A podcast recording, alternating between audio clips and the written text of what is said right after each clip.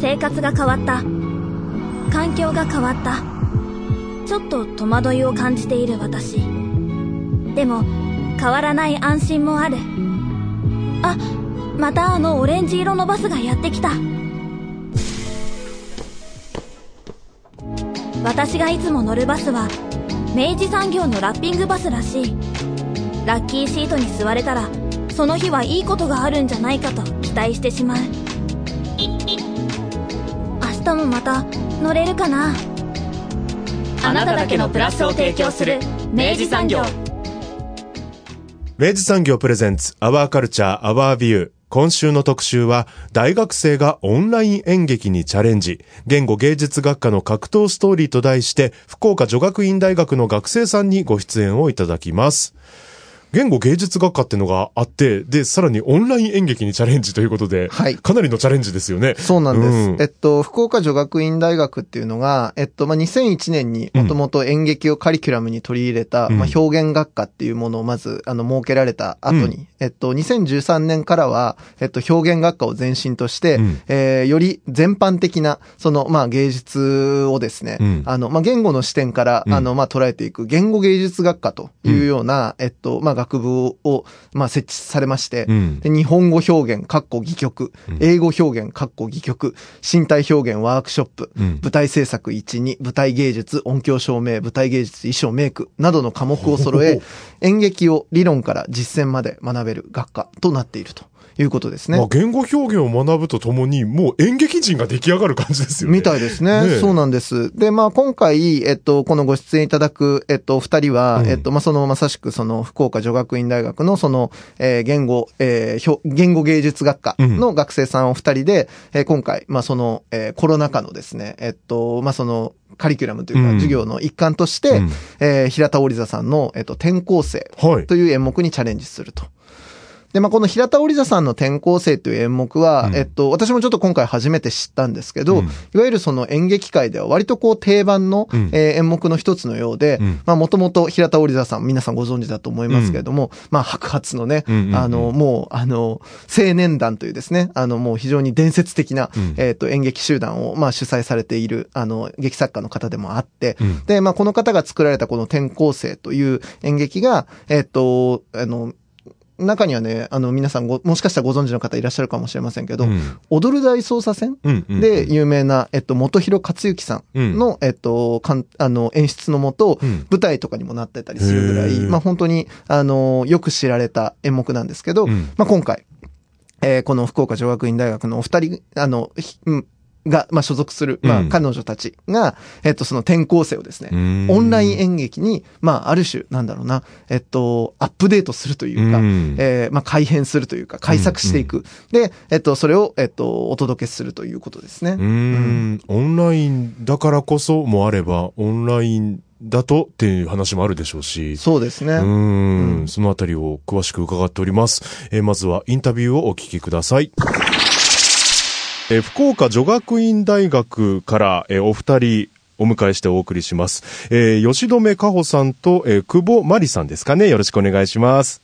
よろしくお願いします。お願いします。えー、お二人は、えー、福岡女学院大学の、えー、今専攻されている分野としては、言語芸術学科で学んでらっしゃる、研究してらっしゃる。はい。はい、そうです。げ、言語芸術学科っていう学科があるんですね。ねえ。え、これ、ごめんなさい。具体的にどういうことを学ばれてるんですか？あ、そうですね。言語芸術学科っていうのは、言語芸術作品、まあ、文学だったり映画、演劇だったりを教材として使いながら、あと、言語、日本語と英語の能力と思考力を徹底的に鍛え、何事も臨機応変に対応できるたくましい人材を育てることを教育目標に置いているリベラルアーツアクティブラーニング系の学科です。で、まあ、教材と教育目標をリンクさせる教育手段と、あ教育手段としてフィールドワークなどの実践科目を豊富に備えている学科となっています。ほほほほ。あの、通常の大学でいうところの、まあ、文学部が担う、えっと、ところを、こう、小説とか、その要は文学だけじゃなく、あの、それこそ言語を使った英語で、え映画であったりとか、それ以外のいろんなメディアでの表現を、あの、借りてきて、まあ、それを学問の対象にするっていうような、そんなことですか？あ、はい。もう、その通りです。そうか、だから、えっと、要は言語自体をこう研究していくというよりも、その表現方法というか、えー、言語を介した、えー、様々な、こう、いいわゆる芸術ですよね、要はね。うん。をはい。毎日頑張って勉強してらっしゃるんですね。はい。そうですね。はい。ん。で、まあ、やっぱり今、大学生の方々も、まだまだやっぱコロナ禍が続いておりますので、えー、今、リモートでね、収録させていただいてるんですが、ね、三好さん、あの、おそらくお二人の方が慣れてらっしゃる、と思うんですよそう。ですよね。うんはい。うん。結構講義とかもね、やっぱ、うんその、それこそリモートの講義が多いんでしょ？そうです。すべてリモート授業ですね。はい。今は。はい。はい。もう、春からずっ一部の学と、あれですか？あの、もう要は学校に行けてない状態ってことですよね。そうですね。そうですね。はい。で、なんか、まあ、6月から一部対面授業が開始されている授業もあるんですけど、まあでもほとんどの授業は今、オンライン、あ、オンライン授業と対面授業と半々ぐらいな割合に今はなってきてまうすね。ちょっと戻ってきてはいる。うん。そう受講している授業が全てオンライン授業ということで。なるほどね。はい結構、なんか僕らが大学生だった頃と全くやっぱ毎日のこう動きというか、えー多分違うと思うんですよね。その学校、まあ大学に行って、お友達と会って、で、まあ一緒に講義受けて、で、まあ、終わったらこうアルバイトに行ったりとか、サークル活動したりとか、そういった毎日じゃないってことですよね。はい。そうですね。ずっと自宅でいはい。るので。私も家にいますね。え、あ友達と会うことがそうよね。はい。なので、まあこうやってオンラインでご飯会とか飲み会みたいなことをしたりしてましたね。はい。寂しくない？めちゃくちゃ寂しいです。うん。会えないのは。うん。吉留さんと久保さんはそれぞれ、あの、サークルとかにも入ってらっしゃるんですか？吉留さんどうですか、まず？あ私はサークルというか言語芸術学科の有志が集まってしてる活動でネットラジオの活動があるんですよ。それでちょっと活動をしております。うん。じゃあまあ、それは割と遠隔でもやれる、あの、まあその活動なわけですね。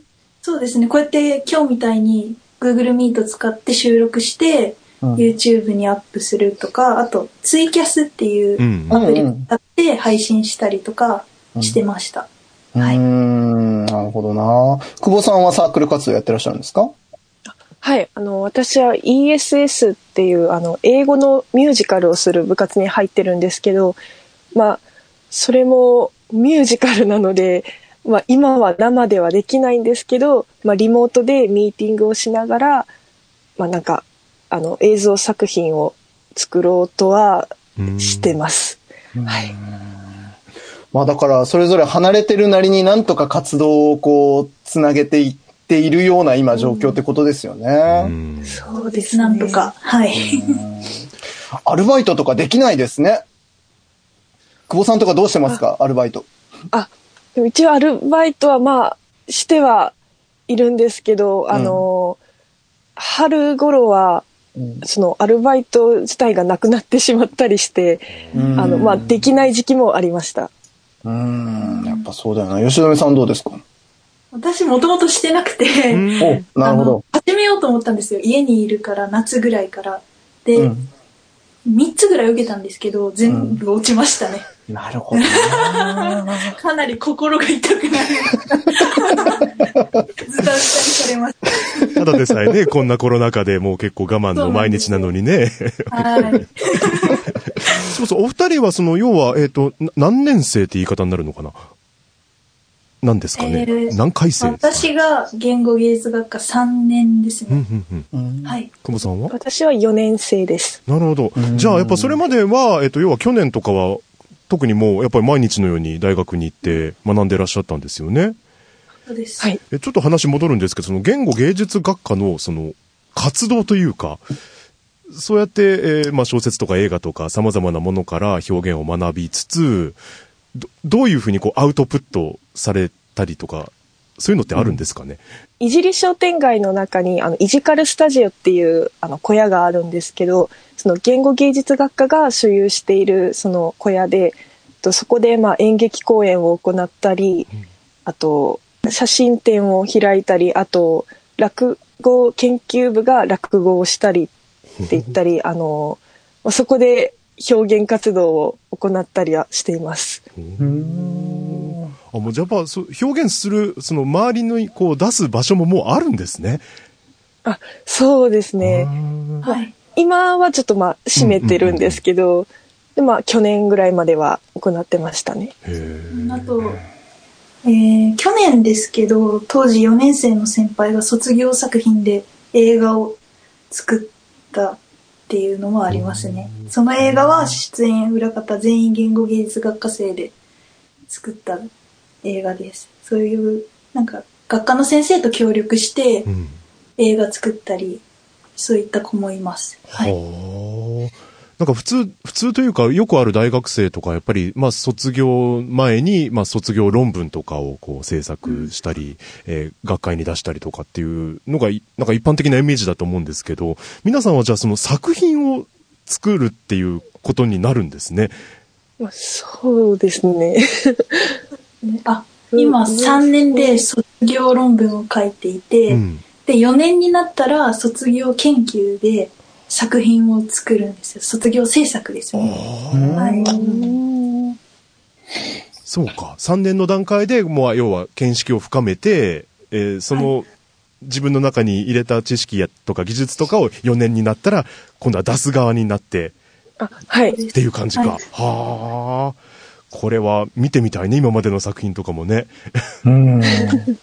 えっとですね、あの、今日は、実はあの、ちょっとですね、あの、このお二人が関わってらっしゃる、まあ、あの、演劇、もっと言えばオンライン演劇うん。を、えっと、今これチャレンジされてあるということで、うんえちょっとこれについて詳しくお話をお聞きできればなと思って、えっと、うんお招きしているところで、うんじゃあこれについてちょっとお話をいただきましょうか。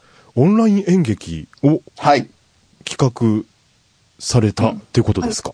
舞台制作というあの授業があるんですけど、その中であの毎年舞台を行っていて、と今年はそのオンラインで演劇をしようというふうになりました。そうですか？じゃあ今まではまあ舞台で、えー表現してたものが、まあこのコロナ禍っていうのもあって、オンラインでっていうことなんですけど、え、これ何から伺っていこうかな？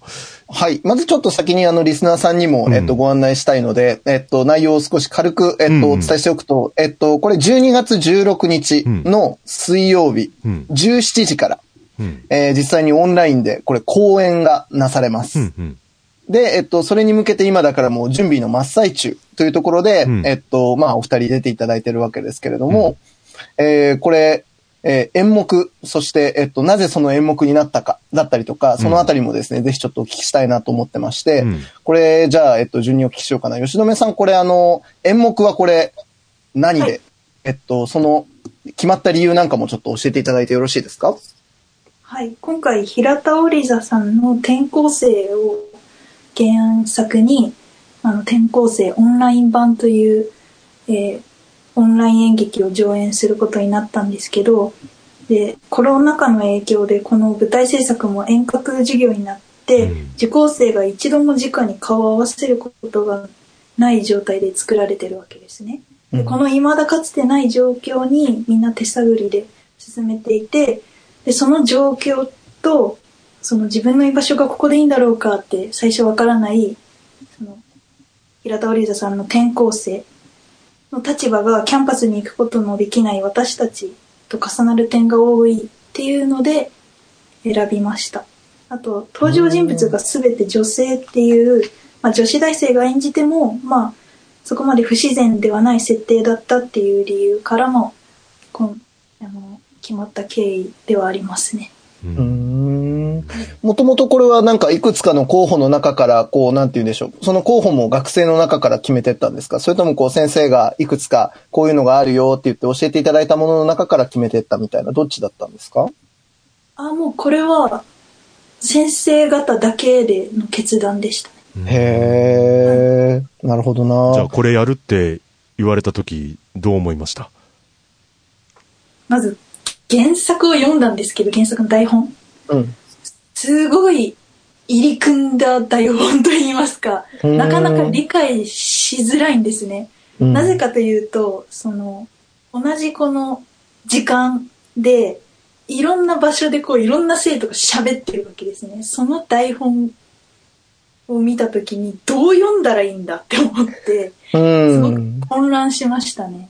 うん。はい久保さんはどうでした？はい、私も最初こう読み方がわからなくて でもなんかあのそうですねあなんか綿密にこう練られている台本だなと思って、うん。その演出もここであの誰かが同時に喋るとか、うん。とここで入りながら入ってきながらここで喋ってこのセリフを言いながら出ていくっていう風に書かれていて、なんかあなんかすごく細かく書かれた脚本なんだなっていう印象を受けました。これちょっといろいろお聞きしていきたいんですけど、まず、えっと、そういうふうにまあ原作となるまあその転校生をやるよってなって、で、そこから、えっと、ご準備としては、あの、みんなでじゃあそれまずよ読むわけじゃないですか。で、読んだ後、まあその自分たち版にこう改変していくわけですよね。さっきおっしゃったみたいに。で、その改変のプロセスってどんな風に進められたんです？か私、その台本書き会のチームにも所属してたんですけど、うん。先生一人と私たち台本書き会チーム6人で手分けして書い、あの書き換えしていったんですけど、うん。まずコロナ禍が舞台の高校福岡の高校とかそういうまずもう設定を変えたりしてあと、うんえー原作は普通の標準語なんですけどここの地域に合わせた博多弁の言葉を使ってうん。書き換えしたりしました。うん。やっぱそこはある程度こう、まあその先生と、あの、なんだろう、えっと、二人三脚でやりつつも、あの、意識されたことで言えば、さっきおっしゃったみたいに、その、ちょっと時事っぽい感じ？そのやっぱりその、今の、この時代を反映するトピックを織り込んでいったりとか、えっと、まあ、言葉を、その、福岡、九州、博多の、えっと、その言葉に変えていくとか、まあ、そういうプロセスを、あの、一個ずつ踏んでったっていう、そういうようなことですよね。そうですね。はい。うんこれで実際そうやってまあじゃあある程度そこで台本ができましたよ。で、それをじゃあ演じますよ。みたいな時に、これ相当いろいろ大変だと思うんですけど、皆さんこれ自宅からつなげて、で、その与えられた台本をみんなでせーので、あの、読み合わせたりしながら少しずつ作ってったみたいな、そんな感じだったんですか？はい。えっ、と、その授業内で、あの、まあ、シーンが分かれているので、そのシーンごとに、えっと、別のミートのグループで集まって練習したりとか、あと、まあ、全員集まるところでは、まあ、ズームを使って、うんあの、まあ、読み合わせしていったり、で、自宅からオンラインで行ってました。うーん。だからリモート学級に転校生がやってくるっていう設定から始まるっていうことですよね、これ。そうです。はい。面白っすごいね。これはつくづくなんかお話を聞くだになんか今年しか作れない演劇ですね。でも確かにもともとがその同時進行でいろんなセリフが飛び交うような、えーそういう内容が、このリモート版と言ってもいいいいかどうかわかんないですけど、要は今回の作品に変わるっていうのは、だいぶ変わらないと、もう運営すらできない状況ですよね、きっとこれって。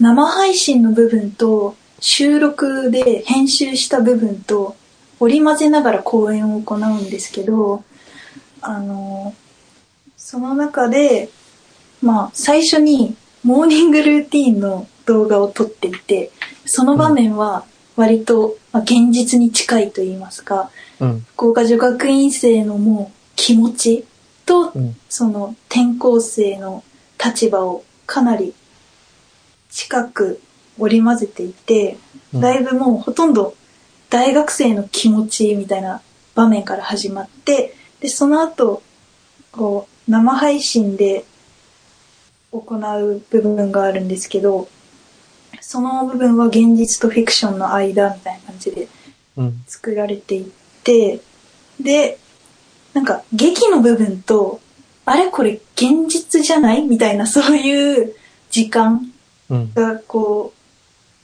たまに現実かフィクションかわからなくなる瞬間っていうのをところどころ入れ込んでいて、うん。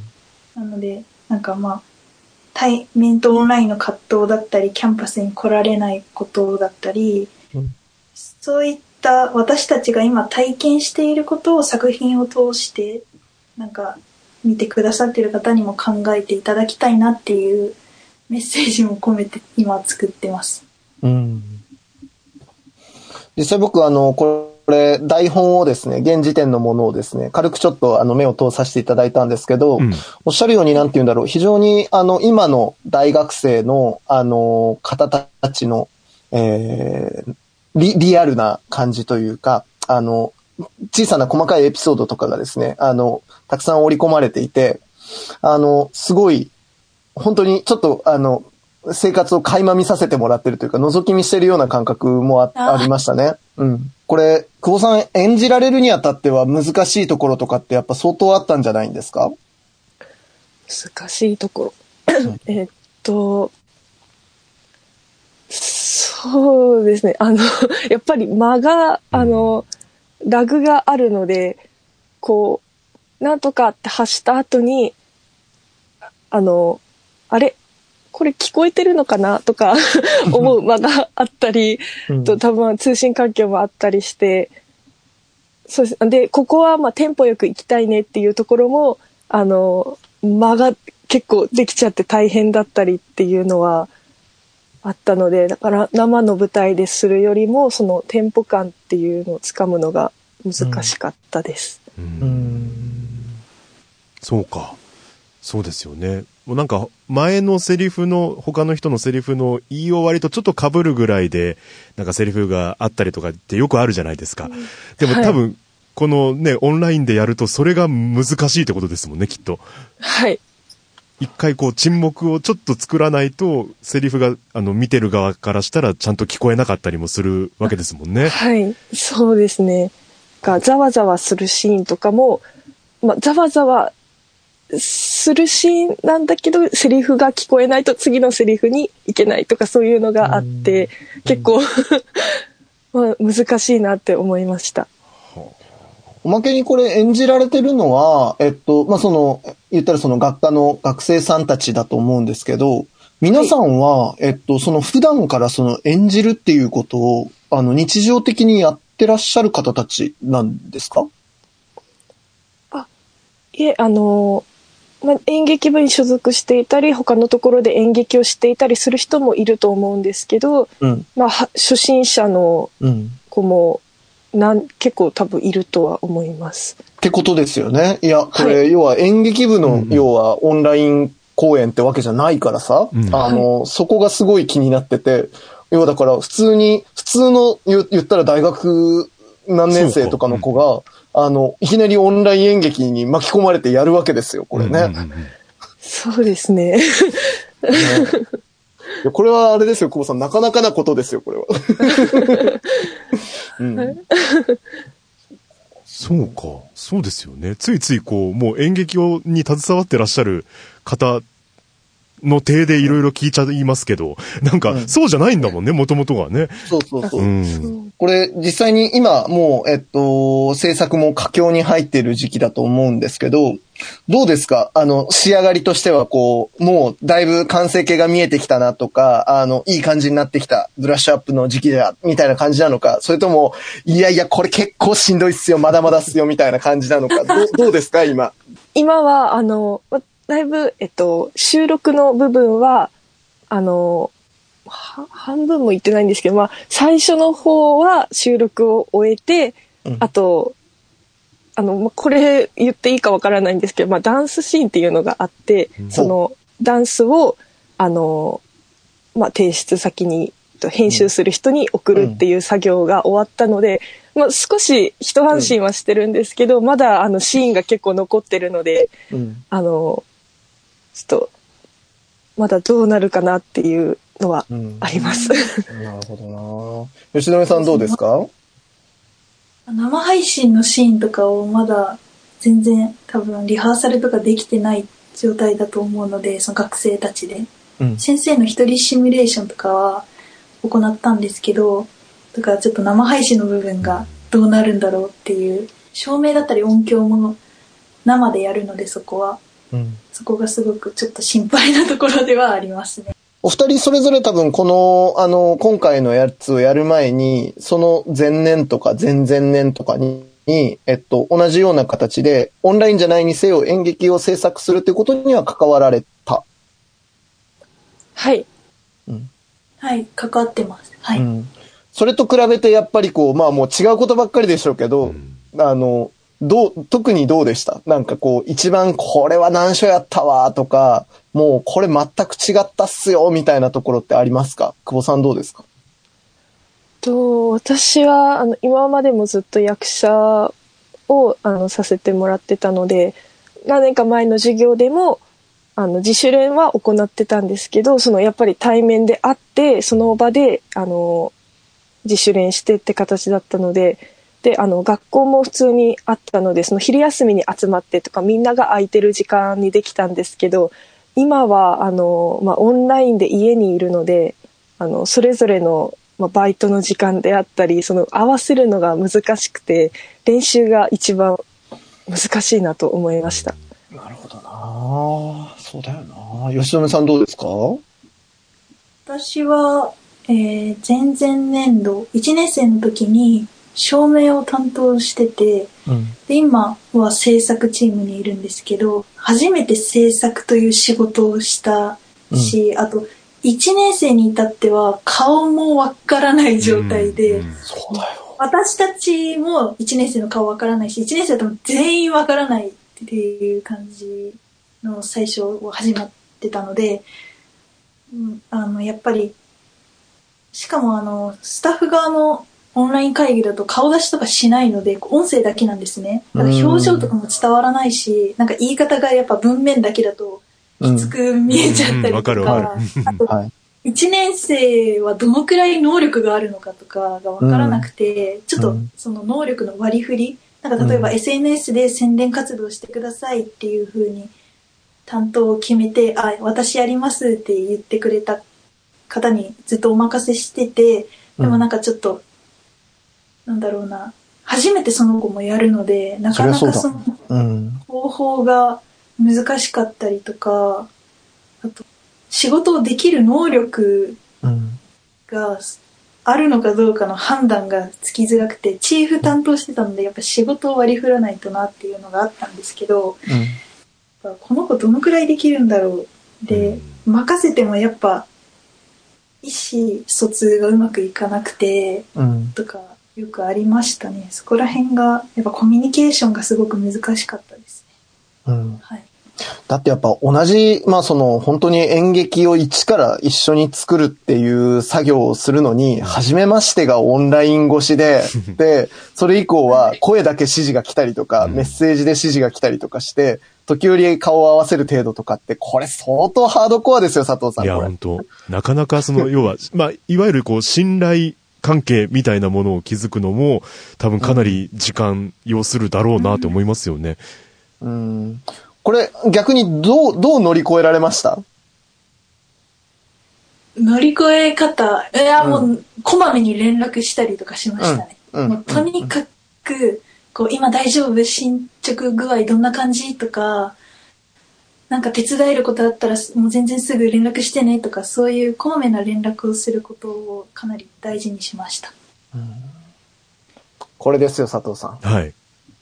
離れれば離れるほど逆にこうやって連絡を取っていかねばならないというね。いやそういうことですよねね。むしろ思いやりを持ってね、人と接し合わなければならなくなるというですね。で、きっとね、あの、多分やっぱ先輩でもあるわけだから、あの、はいちょっと言葉の端々の文言とかめちゃめちゃ多分気使ってると思うんですよ、この二人は。怖いって思われたらダメだからさ。うん。ねまあ、だから不思議とね、まあ、かえってこう、思いやりの、思いやりのなんかやりとりみたいなものが、こう、増えていくっていうのは、まあ、もちろんね、こう、作業としては大変になるし、スストレスも少なからずある部分もあると思うんですけど、とはいえ結構大事なことに気づく場面でもあるな、なんてのは今お話聞きながら思いましたね。うん。え、逆にあの、オンライン演劇に今回、あの、初めて触れて、なんか、あこれ面白いなとか、これなんか、使えるな、みたいな、ってことももちろんありましたよね、きっと。やっぱなんかオンラインならではのあるあるっていうのが、あの、いやさっきみたいにミュートになってるとか、うんうんと、なんか、あ、なんか画面止まったよとか、なんかそういう、ちょっとハプニングが、あ、こういうのってなんか、オンライン演劇で、なんか、ネタとして使えるというか、うんなんかそういうのは面白いなって思いました。うんうんうん結構だから演出のヒントみたいなものが、あの、はい。みんなが共感しやすいからこそ見つかったっていう感じですよね。うんはい。なるほどな。吉留さんはどうですか？えー、私は前期の舞台制作でチームごとに分かれて作品を作った時にボイスドラマを作ったんですね。うん。でその時になんか、まあ、オンラインならではだとは思うんですけどやっぱ音声撮ってで編集する時にこう YouTube でこう流したのでやっぱ画像もいるんじゃないかっていうのになって編集さんにこう画像入れてくださいって言って編集お願いしますって任してで出来上がった編集したあの動画を見た時にすごい編集技術でなんかこれうん大学生ができるのっていう編集技術をやってたんですね。うん。なのでなんかそういう才能のことを知れたというかうん。すごいあこんなすごい子が言語言語芸術学科に行ったんだっていうのをうん、知りましたね。はい。うん。すげえいい話じゃないですか。これ そうか、なるほどな。いや、いい、本当いい話だな。だし、なんかこれあの、お話聞きながら思ったんですけど、本当に誰も経験したことない状況だったわけじゃないですか。で、えーみんなで、せーのでもう同じスタートラインから、でも作んなきゃいけないっていう宿題があった時に、もう本当に参照する先がない中で、うんもうみんなそれぞれが自分で考えて、自分の手元の武器だけでどうにかやっていく。で、その時に人に頼るしかなかったりして、人を頼ってみると、意外な才能が発見されたりとか、そうです。ですね、そういうことですよね。めっちゃいいじゃないですか。うん。なんか作品のような話。そういう作品みたいな。ねうん。ねえ。なんかこのプロセス自体もね、多分少なからずやっぱ実際のこの転校生オンライン版にも反映されていくのだろうなと思うと、うん。ちょっとこれは胸が熱くなる思いがありますね。ねで、実際にそういうシーンも、あの、織り込まれてるって話も先ほど伺えたので、うんえー結構、本当に皆さん自身も演者の方もスタッフの方も、で、もしかしたら見る側の我々としても、すごいこう、近い何かを感じる作品になりそうですね。うんうん。これ作品は、えっと、当日、まあ先ほど申し上げたこの12月16日、えー水曜日の17時からオンライン公演ということなんですけど、えーその後はもうこれアーカイブとかは残らず、この一回きりなんですか？あアーカイブ放送は残します。お、なるほど。じゃあ、はい最悪このタイミングで見逃した方もしばらくは見れるっていうことですね。あ、12月22日火曜日、えー、23時59分までアーカイブ配信は残している状態なので。はい。じゃあ一週間ぐらいかな？のみですけど。はい、うんそうですね。見れます。うんはいいや、これ佐藤さん、これちょっとぜひ見て、あの、この番組でも改めて感想をお伝えしなければならないとうん。そうですね。思いますね。うん。ありがとうございます。ありがとうございます。え、どうやったら見れるんですか？これ。どうやったら見れるんですか？なんか。あ、あそうです要予約なので、はいえーっと、予約をしていただかないとなるほど。じゃあこれちょっと吉留さん、視聴方法をちょっと簡単にリスナーの皆さんにご案内いただいてもよろしいですか？視聴料金は無料になっています。しかし、要予約なのでご注意ください。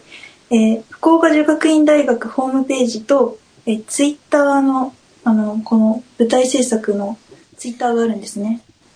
と、あの、ホームページどちらかに公開されている予約フォームより予約していただいて、で、予約者には公演前日までに YouTube ライブのリンク先をメールで配布いたします。でそのリンク先に当日アクセスいただいて、視聴するという形になってます。で、アーカイブ配信の方も、えー予約が必要ですので、えーご注意ください。これはだから、えっと、公演前日までに予約をしておかないと見れないぞっていうことですね。そうです。前日までに予約をいただかないと。はい。じゃあ、くれぐれも皆さん、福岡女学院ホームページ、そしてツイッター、うん福女アンダーバーアクト2020。これちょっと後で番組の、えっと、ブログにも、えっと、ご紹介入れておきますね。うん。で、あの、ぜひちょっと予約フォームから予約をいただくということで、いただければと思います。あの、じゃあ最後に、お二人それぞれに、こう、リスナーさんにメッセージをいただきましょうか。ラジオっぽい。じゃあ、吉野さんから。はい、えー、本当に先ほどお伝えした通りに、こう、生配信と、えー収録の場面、二つ織り交ぜて公演を行います。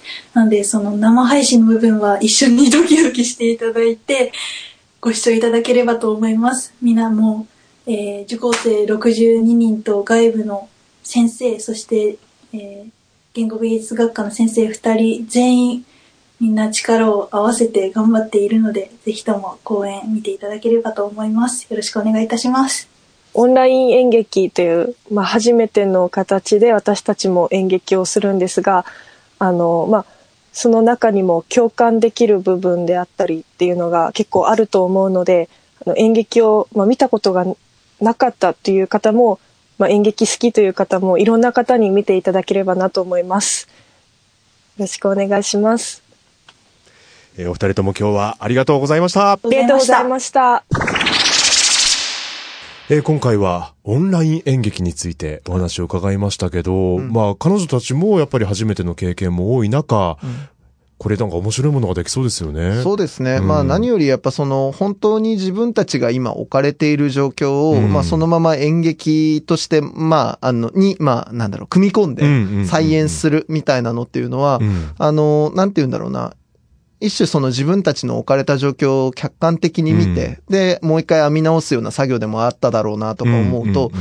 まあ、ちょっと、んなんとも僕は作品まだ、あの、この時点では見れてないのでうんあれですけれども、なんか一種のセラピー的な、うんうんうん。あの、ものであったりとか、あるいはなんか自分たち自身を本当に客、客、客対視して、うん。もう一回こう捉え直すような、うん。あの、かけがえのない、あの、体験になったのじゃないかなうんと思って見ているんですね。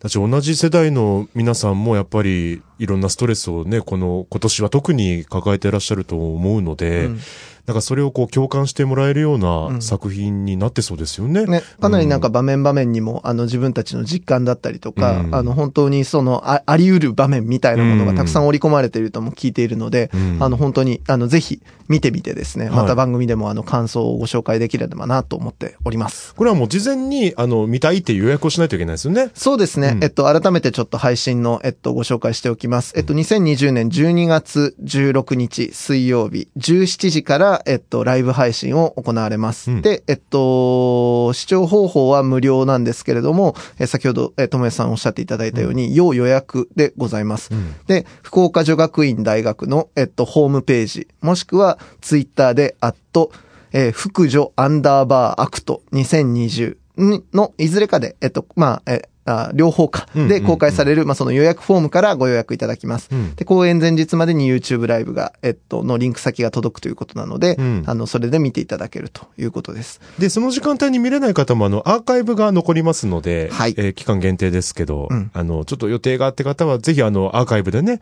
楽しんでいただきたいなと。彼女たちの熱演を、あの、ぜひ、楽しんでいただきたいなと思うところです。私あの、僕らももう、いわゆるこう、ね、えーおっさんの世代ですから、はい。あの、なかなか周りにね、この世代の方々って、えー触れ合う機会がないんですけど、それでも、あの、ちょっと、うちの AD ちゃんとか話聞いてみると、うん。やっぱり、大学生のみんなは、本当に混乱してる時期があったりとかね、やっぱあったそうなので、うん。なんか、そういった方々の、こう、生の声みたいなものも多分、うん。聞けると思うんですよ、この作品って。間違いなくやっぱこの大学生はこのコロナ禍において、かなりトップクラスに不遇だったと言わざるを得ないうん。人、あの、なんだろう、シチュエーションに置かれてしまったと思うんです。うん。うん。まあでもその中で、たくましくやっぱり、うん。あの、生き延びたというか、うんまあその中でこう生き方を見つけていった人たちでもあると思うので、うんなんかすごい多分特殊な力というか特別なものを得ているはずだなと思うところで、うんうん、あのーそういうのも含めてですね、この演劇を通して見ていけたらいいなと思うところでございます。ね、ぜひ皆さんご覧ください。明治産業プレゼンツアワーカルチャーアワービュー。今週の特集は大学生がオンライン演劇にチャレンジ。言語芸術学科の格闘ストーリーをお送りしました。あの発球があのシュートがあの音楽が僕たちに勇気をくれた。明治産業はスポーツそしてさまざまな文化カルチャーを応援しています。あなただけのプラスを提供する明治産業。